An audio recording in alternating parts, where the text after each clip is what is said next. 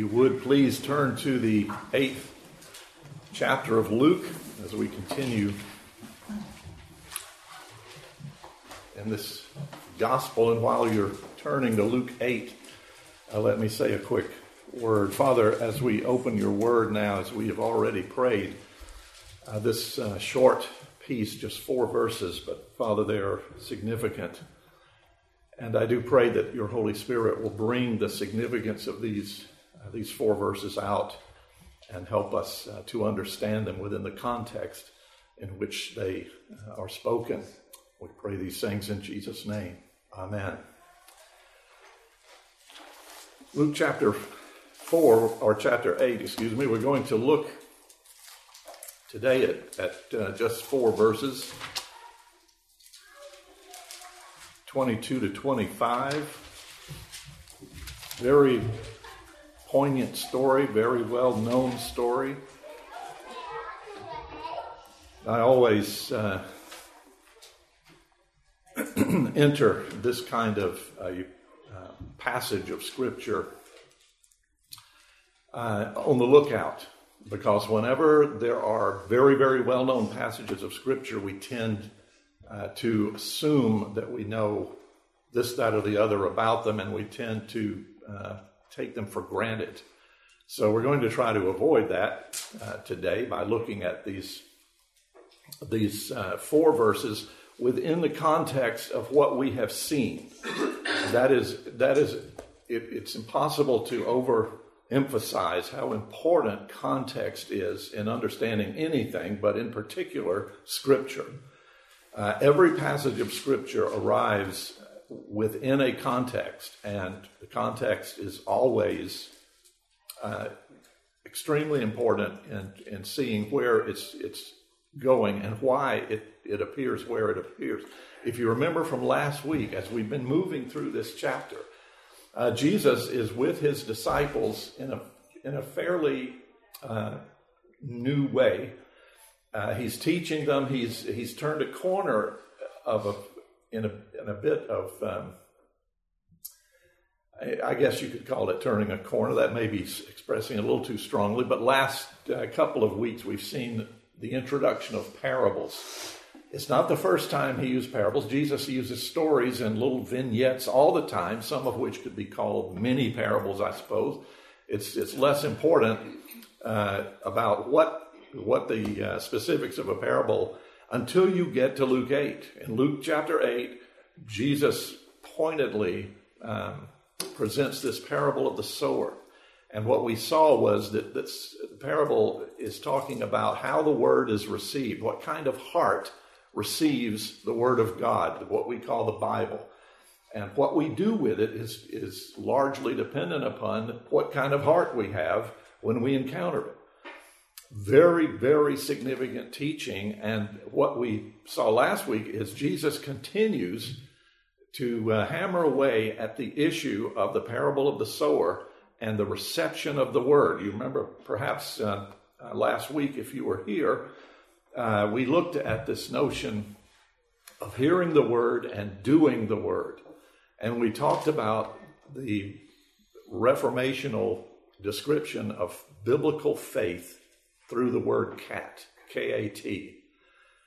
In order to have biblical faith, I've got to have the K, that's the knowledge of the scriptures, and, and that means Jesus Christ. Someone has to bring Christ to me. Somebody has to tell me, or God perhaps will lead me to a church. There, there is many, there's many ways that the Lord works as there are people on the planet. Uh, but some way or other, I have to hear about Jesus. Uh, Paul in Romans talks that wonderful passage about how are they going to know if somebody doesn't talk to them. Uh, but knowledge, I, uh, last week I remember in, in uh, Rick's message from from Jeremiah, he he was emphasizing the fact that just simply believing isn't enough. I can hear about Jesus, and then I need the, the A, the K A T, the K is knowledge, the A is assent, agreement. I need to hear about Jesus and perhaps look at all the other competing uh, philosophies and, and all of these kinds of worldviews that are out there and say, This one is the true one. I assent to this. I agree to what I have heard about Jesus Christ and what I see in the Bible. But I've got to get to the T. The T of the cat is trust or conviction. I've got to give my life to the understanding I have of Scripture and this particular worldview. Among all the rest, all the rest come up short. Uh, they are not that which brings salvation through Jesus Christ. That was what Jesus kept pushing. That is an extension of the parable of the sower. What kind of heart do you have? Do you have the kind of heart that was receptive? Uh, so when we get uh, to this uh, brief passage today, we enter the question about what about trials? What happens? It's, it's one thing for me to believe something when everything is running very, very nicely and well and easily. Uh, all all the, the planets align and, and I'm just uh, having a wonderful time. But what happens when the floor drops out from beneath my feet? Then what happens to my faith? Then how do I assess it through the eyes of the worldview of Scripture? Uh, and again, I'm going to emphasize the importance of verse 15 of Luke chapter 8. Verse 15 says, As for that in the good soil, that is the seed that fell on good soil, they are those who, hearing the word, hold it fast in an honest and good heart and bear fruit with patience. There are five concepts in that one verse. All of them are important. Uh, hearing the word, holding it fast, honest and good heart, bearing fruit with it, trusting. That's the T giving it an influence in my life, but doing so with patience. Very, very important concept, also. And we'll see all of these work out today in these four verses. With that, we move into the notion of uh, verses 22 to 25. Let me read them again, very, very familiar. One day, he got into a boat with his disciples and he said to them, let us go across to the other side of the lake. So they set out, and as they sailed, he fell asleep. He, Jesus, fell asleep. And a windstorm came down on the lake, and they were filling with water and were in danger. And they went and woke him, saying, Master, Master, we are perishing. And he, Jesus, awoke and rebuked the wind and the raging waves, and they ceased, and there was a calm. He said to them, Where is your faith? And they were afraid, and they marveled, saying to one another, Who then is this that he commands even winds and water, and they obey him? So, a small little, a little event that has enormous implications for every Christian on planet Earth. Uh, it's, a, it's a seafaring story, if you will. It has to do with water, being in a boat on water. Now, water fascinating issues uh, throughout Scripture have to do with, with water and events such as this. I'll just go to the beginning of, of Genesis, the very beginning of the Bible says, In the beginning, God created the heavens and the earth. The earth was without form and void, and darkness was over the face of the deep. That's foreboding language. It, it's, it's almost creepy uh, dark, no light, darkness. And the word void, what does that mean? Uh, deep. The word deep resonates throughout the, the entire Old Testament. And the second verse concludes, and the Spirit of God was hovering over the face of the waters. Uh, Jonah. Jonah begins with a very similar event of uh, that which we've read in Luke chapter 8. Begins this way Now the word of the Lord came to Jonah, the son, uh, son of Amittai, saying, Arise, go to Nineveh, that great city, and call out against it, for their evil has come up before me. But Jonah rose to flee, to flee to Tarshish from the presence of the Lord. And you know the story of, of Jonah. Jonah's uh, ready to do the Lord's will as long as the Lord's will matches what he thinks the Lord's will ought to be and we've probably all been there. Uh, he's not going to go uh, over to Nineveh. Uh, so he's going to try to run from the Lord, and that's, of course, not going to work well. At the beginning of the into the third verse. He went down to Joppa, found a ship going to Tarshish. So he paid the fare and went down into it and uh, to go with them to Tarshish, away from the presence of the Lord. But the Lord hurled a great wind upon the sea, and there was a mighty tempest on the sea, so that the ship threatened to break up. The mariners were afraid, and each cried out to his God. And they hurled the cargo that was in the ship into the sea to lighten it for them. But Jonah had gone down into the inner part of the ship and had lain down and was fast asleep. Interesting parallels. So the captain came and said to him, What do you mean, you sleeper? Arise, call out to your God. Perhaps the God will give a thought to us that we may not perish. And the, story goes on from there. But the point is, uh, being on the sea, being being in a boat on the sea, uh, can become something less uh, than a carnival cruise. That's what we're going to see today. And uh, of course, over over history, we're aware of, of a lot of these kinds of events. April 15, 1912, the Titanic, uh, the unsinkable ship sinks. Uh, anytime man starts beating his chest and, and, thinking he's made an unsinkable whatever, uh, that's that's that's a ship you don't want to get on. But uh, at any rate, uh, there's more than 1,500 people that die, and you know the the uh, again the foreboding of that movie. I think it's a very powerful movie uh, that's on. I think maybe on perpetually on television. Never seems not to be there somewhere. Uh, but very powerful story of, of the sinking and the the ominous threat of being out in the deep, very very deep ocean. Here's another one, November 10th, 1975, Lake Superior. No, not an, an ocean anymore, but it's a very, very large lake. Ship called the Edmund Fitzgerald.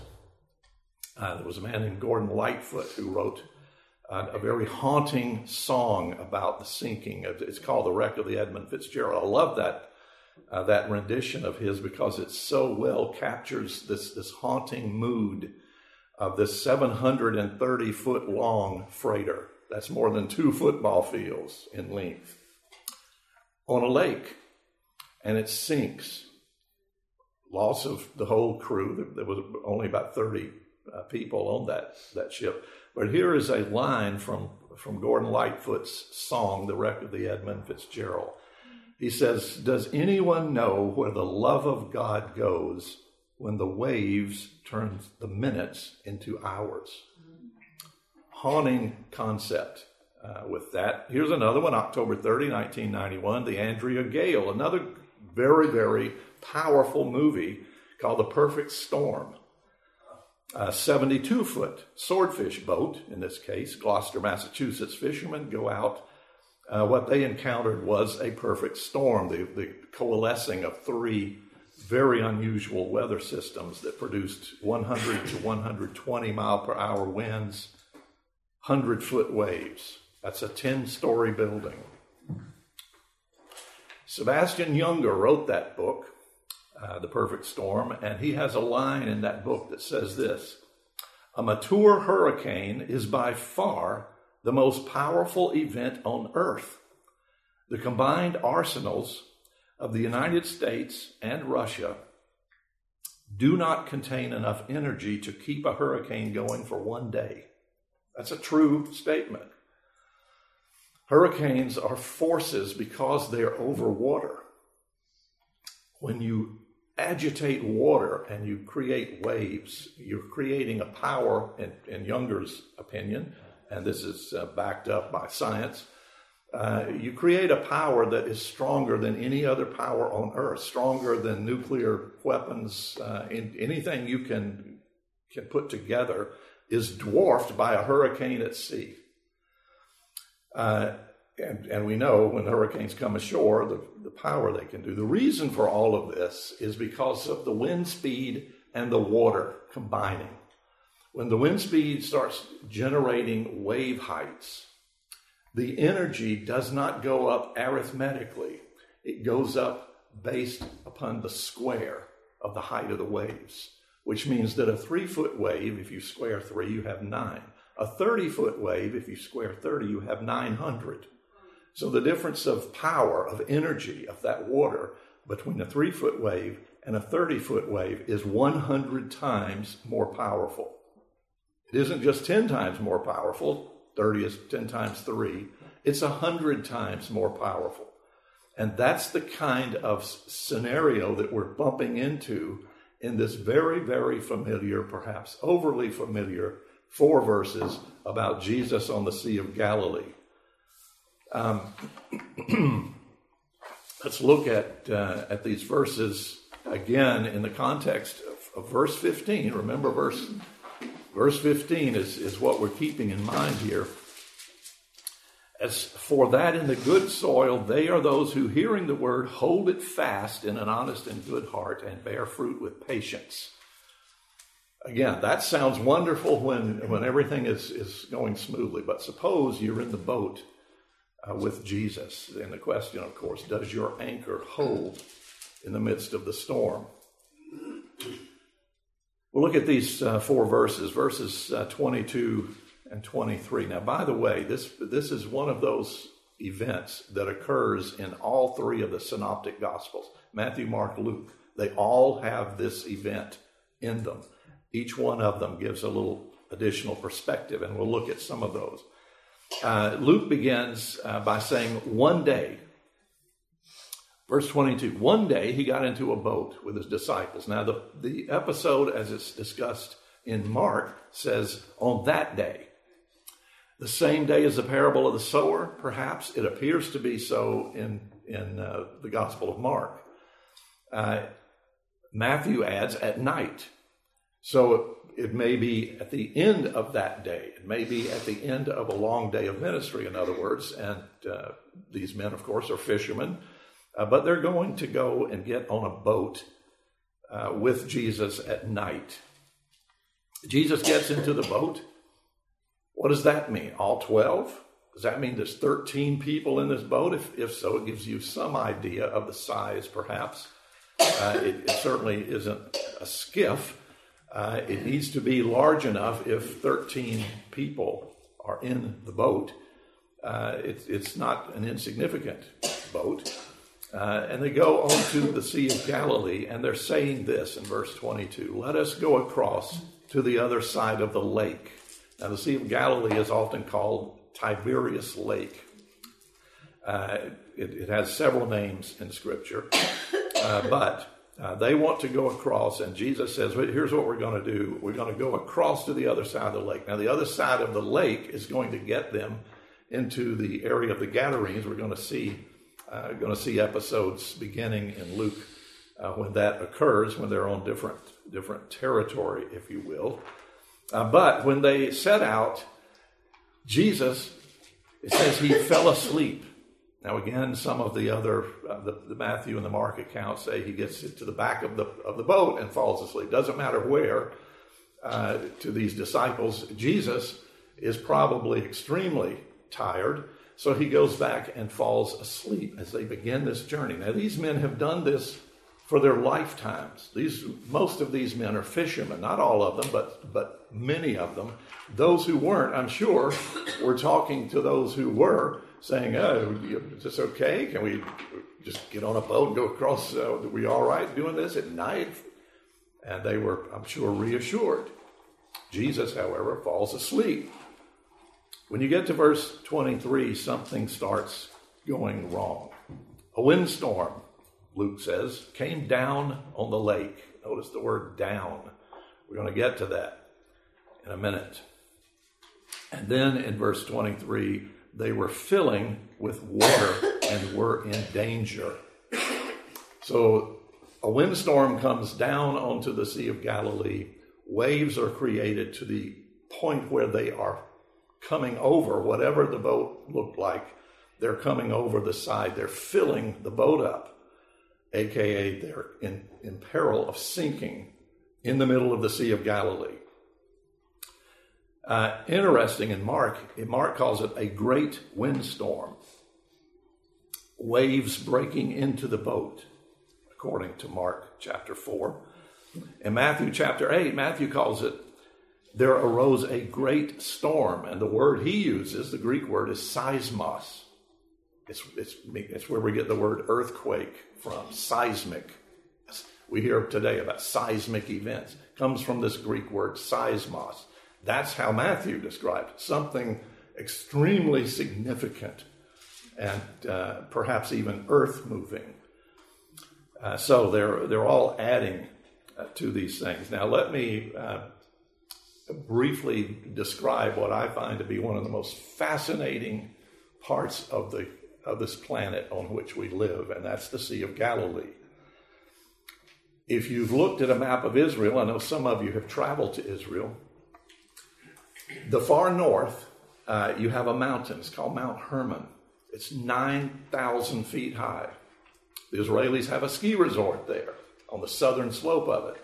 The midpoint, the 9,000 foot point, is actually in Lebanon. Does Lebanon and Syria come and, and the Israeli border meet uh, basically at the, the, northern end of the Sea of Galilee. Uh, the Sea of Galilee is 13 miles north to south, five miles east to west. So it's not a large body of water. That's why it often is referred to as a lake.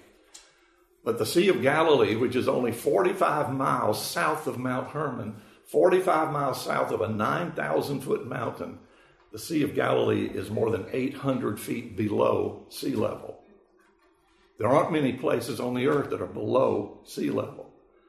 Uh, when you travel as a, as a tourist or whatever, when you get around the Sea of Galilee, the Dead Sea, even worse, your toothpaste tube is depressed. It's squeezed in your suitcase because you're below sea level. There's more atmospheric pressure. Atmospheric pressure, we talk about the pressure at sea level. Atmospheric pressure means exactly what it says. The, the total sum of molecular structure above you in the atmosphere is weighing down on you from gravitational pull. That's atmospheric pressure. When I'm at sea level, it, it registers a certain amount.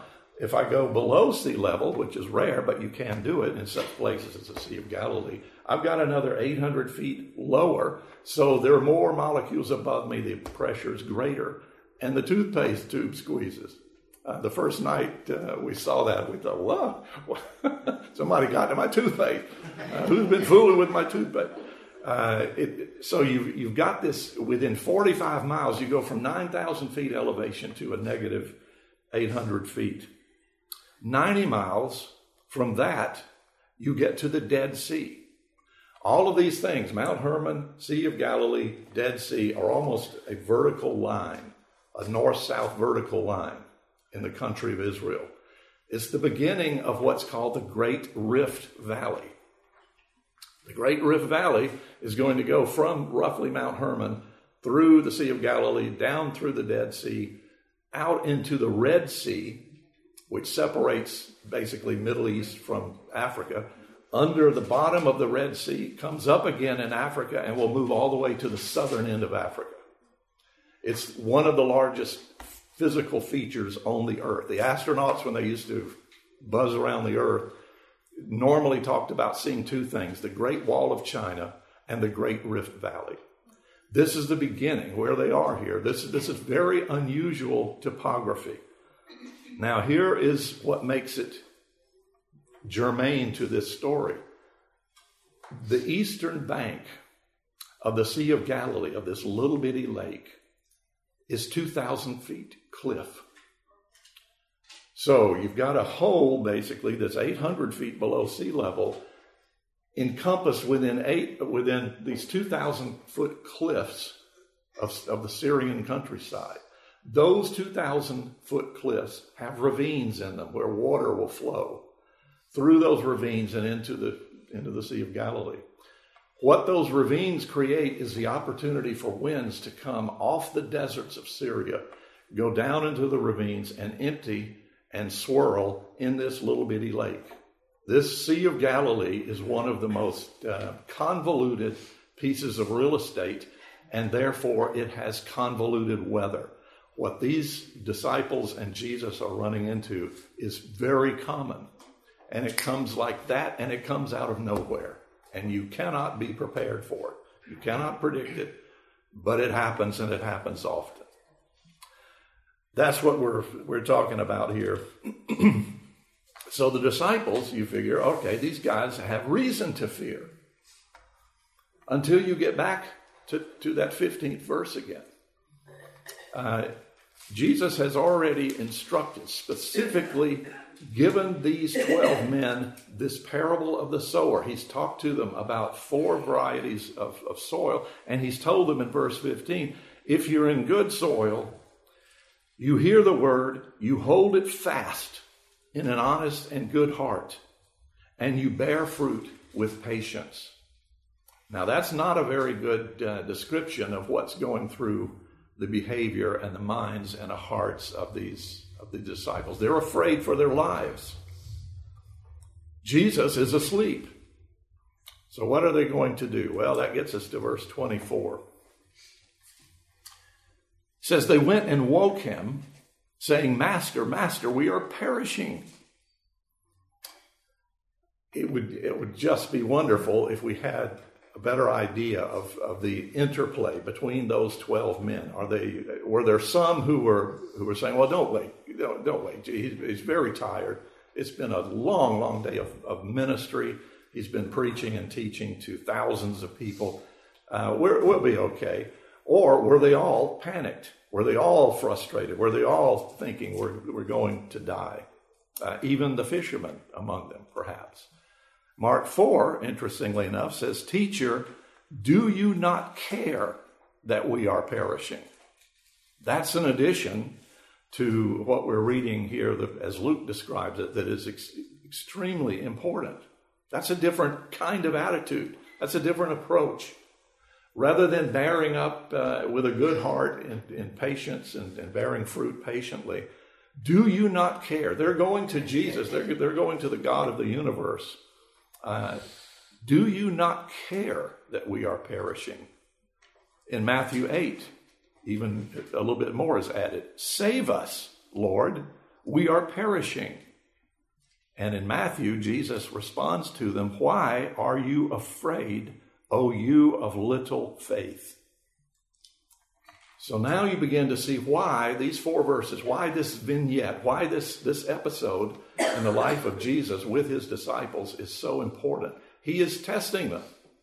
He's testing them. He wants them to, to look into their own hearts uh, in the light of this parable that they have just understood, because they were the ones that came to Jesus when he began with that parable. They said, "Unpack this for us. We don't. Why are you even speaking in parable?" And Jesus unpacks it for them. So now he's got them to this point, and and he's saying, "Where is your faith?" As they say, "Don't you care?" His response is, "Where's your faith?" Oh, goodness, so many, so many events in all of our lives, I'm sure, where we've been in a similar position. Uh, decades ago, I had a job that required uh, travel by air every every week, virtually. And most airplane trips, uh, back in those days, of course, it was it was it was fun to fly. Uh, most of the planes were not crammed to the gills. Uh, and most of them generally landed where they were supposed to land in a manner that was fairly serene and predictable. But every now and then, every now and then, you'd be on one that that uh, something. Uh, I two two of those flights uh, will stay with me, uh, where everybody on the plane started praying because we all thought this is it. We're not going to. This isn't going to end well similar to, to this position. And at that point, uh, Jesus is asking each one of us, Where's your faith? In the, in the uh, Luke version, he goes on in verse 24, and he awoke and rebuked the wind and the raging waves, and they ceased, and there was calm. I love that part. Uh, don't ever miss. There are many, many passages in Scripture where you will hit a calmness. Uh, you, what, maybe it's an agitated heart who becomes calm. Uh, maybe in this case, it's it's an event with with the physical world in which uh, these men existed.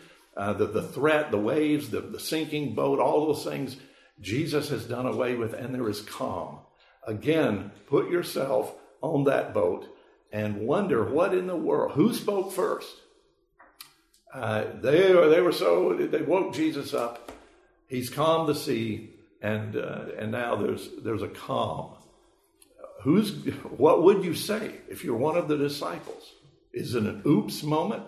Uh, should we have had more faith? Are they starting to connect any dots?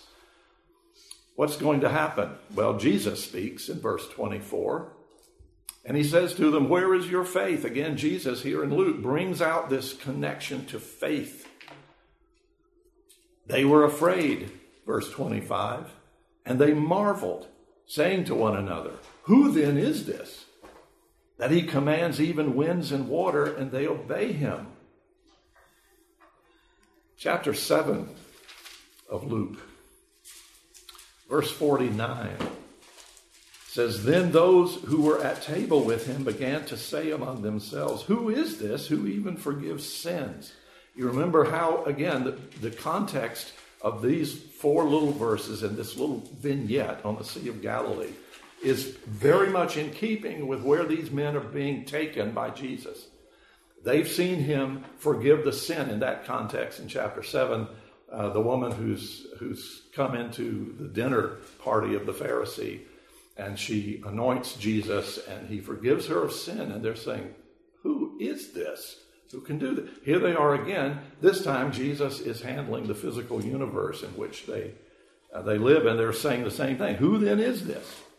He commands even the winds and the water, and they obey him. These four verses uh, are, are just so powerful to each one of us because I know we've all been there. Uh, that feeling just before surgery.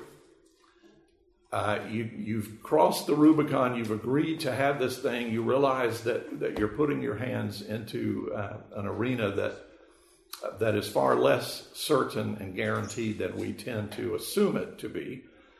Uh, but it's something that is so serious that we're willing to be put under. Uh, we're willing to be put asleep, if you will, uh, in order for someone to do something to us, and we hope that that something is right. And it always appears that way. I don't, I would assume at least, that never in the history of mankind has a surgeon come out of surgery with anything but it really went well. I doubt there's a guy that's going to come in and say, you know, if I'd have gotten more sleep last night, I probably wouldn't have done what I did. Uh, and that's frankly a tribute uh, to the professionalism and the expertise of, of uh, the 21st century medical community. However, the point being, I'm putting myself into, into a vulnerable position that I have no control over whatsoever. There are all kinds of events, and when those events conspire, the question we need to be considering is where is our faith? What should it be doing and speaking to us? Can we bear fruit with patience in the midst of an environment such as, uh, such as a windstorm, a surgical procedure, the doctor saying we've got some terminal, uh, on and on and on, uh, family issues, they just never cease.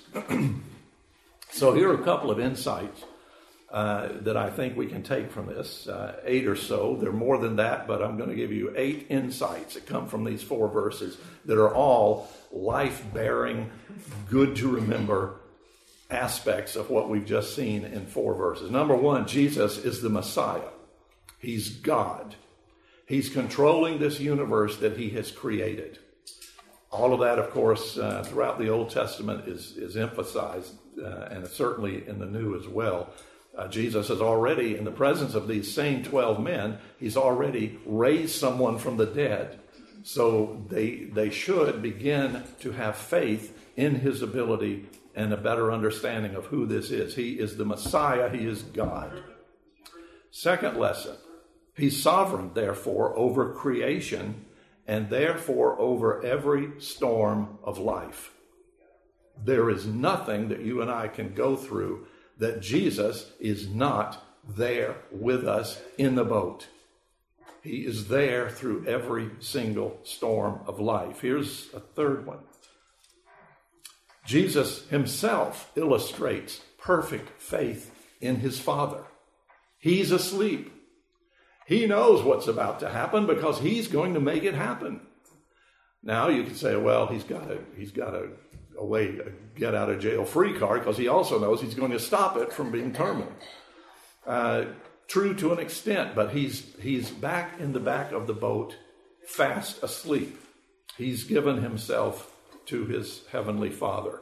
He illustrates perfect faith. Here's a fourth insight from these verses. Uh, as I've already alluded to this one, he is with us in the boat of life. This event, of course, is, is you know, you get into people who teach and preach on this passage, and I am guilty of this. I've already done it uh, in front of you today. We tend to get lost in this, this incredible story of the Sea of Galilee, the topography, the, the, the wind, blah, blah, blah, blah, blah. That's not where this story is found. That is not what's going on here. Here's what's, uh, here's what's going on God will place us under trials and tribulations in order to grow our faith. That is the story of these four verses. It doesn't have to be the Sea of Galilee. It doesn't have to be waves. It, it could, they could be up on a, on a, the Mount Hermon. They could be falling off the edge of Mount Hermon. Uh, they, we could be in airplanes. We can be anything and everything can come into our lives. But the point is, it will come into our lives because God will see that it does, because that is the way faith grows by encountering difficulty and challenge and handling it correctly. We're never going to handle it perfectly. It is, I, it, don't take away from this little four verse vignette that you need to be perfect, that you need to be uh, so steadfast that everything, uh, you, are you're, you're an immovable rock. That would be the goal. And that, of course, uh, hopefully, as we keep this uh, march through life as a Christian, that will be something that we are better able to do. Uh, but uh, it, the point is not uh, I'm going to leave you out there on the edge of the cliff and see how you do, and then I'll either thump you into the valley below if you fail. Jesus is with you and with me in every single storm of life. And you are in his hand, and you will go nowhere that he does not ordain you to go. That does not mean that every story has a wonderful, cheerful ending. It does not mean that everything is going to go the way we wish it would go. It does mean that it will go in the best way for every one of us here, even when we do not understand what that way means. That is what these, uh, these three are about. God will place us under trials and tribulations in order to grow our faith. There's another sort of subtle implication from that fact, and it's this we can be in His will and still be in the center of the storm. That is a, that is a, again, it's sort of tangential, a little bit subtle, but it's very important to understand. Just because I am in a storm does not mean I am no longer in His will.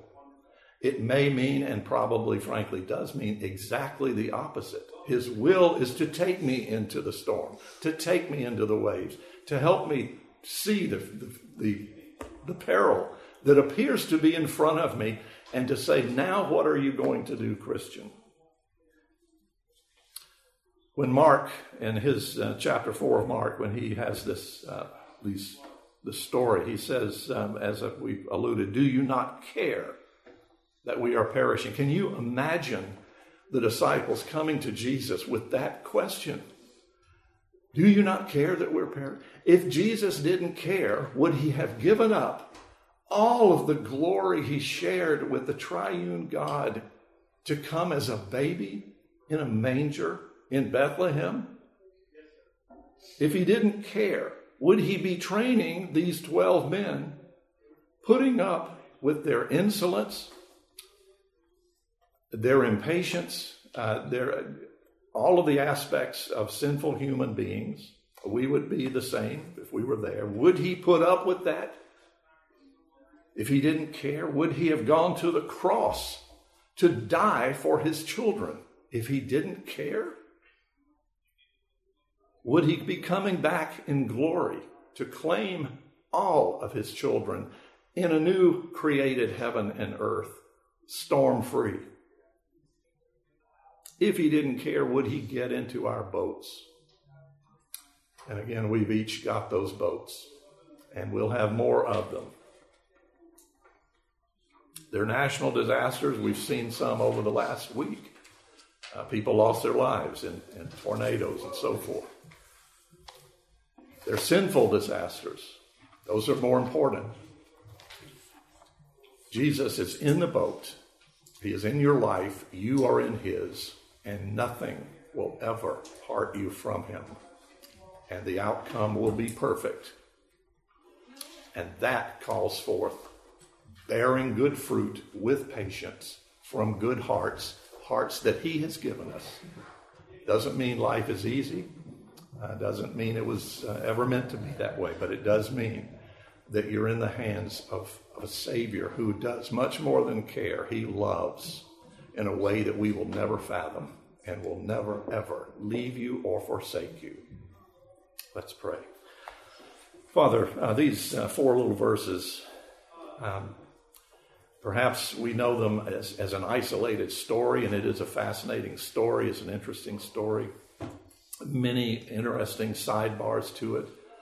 But Father, help us to see it within the context and the flow of this chapter, this larger picture that Jesus will test us. He will test our faith. He will grow us uh, through giving us greater and greater challenges. If we want to build up a muscle, we can't do it by sitting on a couch.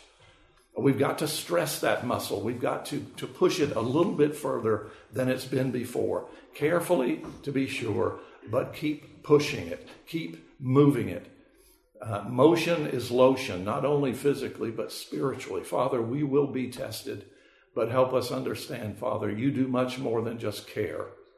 You love us, and you are there in our boats with us this moment in time and forevermore. And we thank you for the wonderful story of building faith because that faith resides in you, Father, Son, Holy Spirit. We pray these things in Jesus' name out of great thankfulness. Amen.